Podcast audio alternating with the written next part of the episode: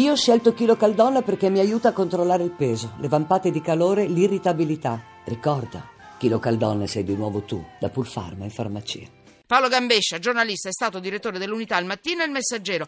Sai quanto sono felice di averti qua, Paolo, perché la trasmissione nel tempo è cambiata, quindi non ho più una possibilità di invitarti, oggi c'è.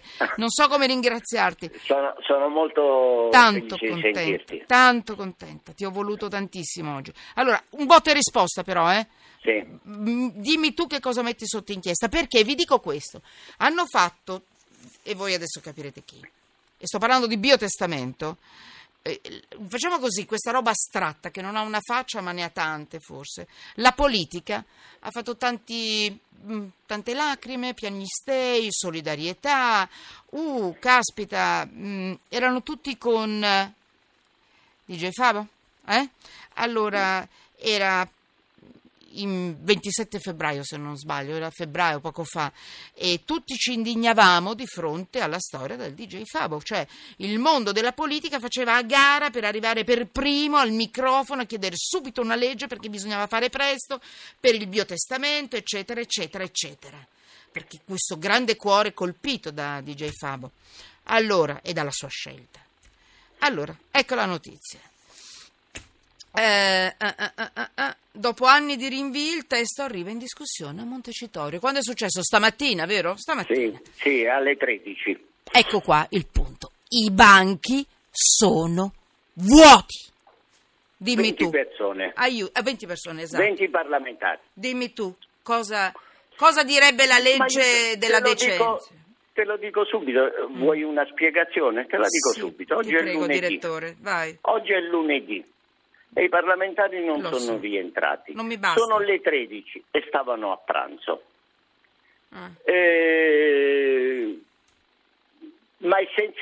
oltre questa, che è una circostanza temporale, diciamo, il problema è che troppo spesso le aule parlamentari sono vuote perché la stragrande maggioranza dei parlamentari pensa che non debba partecipare perché le decisioni su come votare si prendano altrove. Questo è un problema serio di democrazia. No, non tutti sono così, non tutti sono così. E che ancora, nonostante i tanti discorsi che si fa sulla crisi dei partiti, i partiti che cambiano, che diventano movimento, le decisioni vengono quasi sempre prese all'interno degli schieramenti e non dopo un vero e forte dibattito parlamentare. C'è tutta una fase preparatoria che è fatta di incontri, commissioni, sottocommissioni, e non solo, non parlo di quelle parlamentari, di partiti politici che si devono mettere d'accordo, come la cambiamo, come non la cambiamo, facciamo l'emendamento, non facciamo l'emendamento, chi fa l'emendamento, io poi te lo boccio però ne facciamo un altro. Cioè c'è tutto un lavorio prima, che sarebbe anche giustificato se tutto questo avvenisse alla luce del sole e fosse il risultato e desse come risultato un confronto vero. Poi gli elettori capiscono, no? Dici, quello la pensa in un modo, quell'altro. Però per arrivare al punto, direttore Gambescia, capisco che è lunedì, capisco che è l'ora di pranzo, che devi riempire il panzone, ma non puoi fare uno sforzo per una battaglia importante, no? Nella quale dici la tua, sì o no? Importantissima, cioè, di civiltà. Insomma, di civiltà. Comunque la si pensi, perché è un brutto spettacolo. Pure no. Si può votare pure no, ma intanto discutine. Però ci devi essere. Cioè, Paolo, io non sono per. Il problema è che tu devi votare alla fine di una discussione vera, di un confronto vero. Sì. Poi vota sì, no, ti astieni, e in democrazia va bene tutto. Allora, ma prima devi stare nel confronto. Allora, il Parlamento il lunedì è aperto.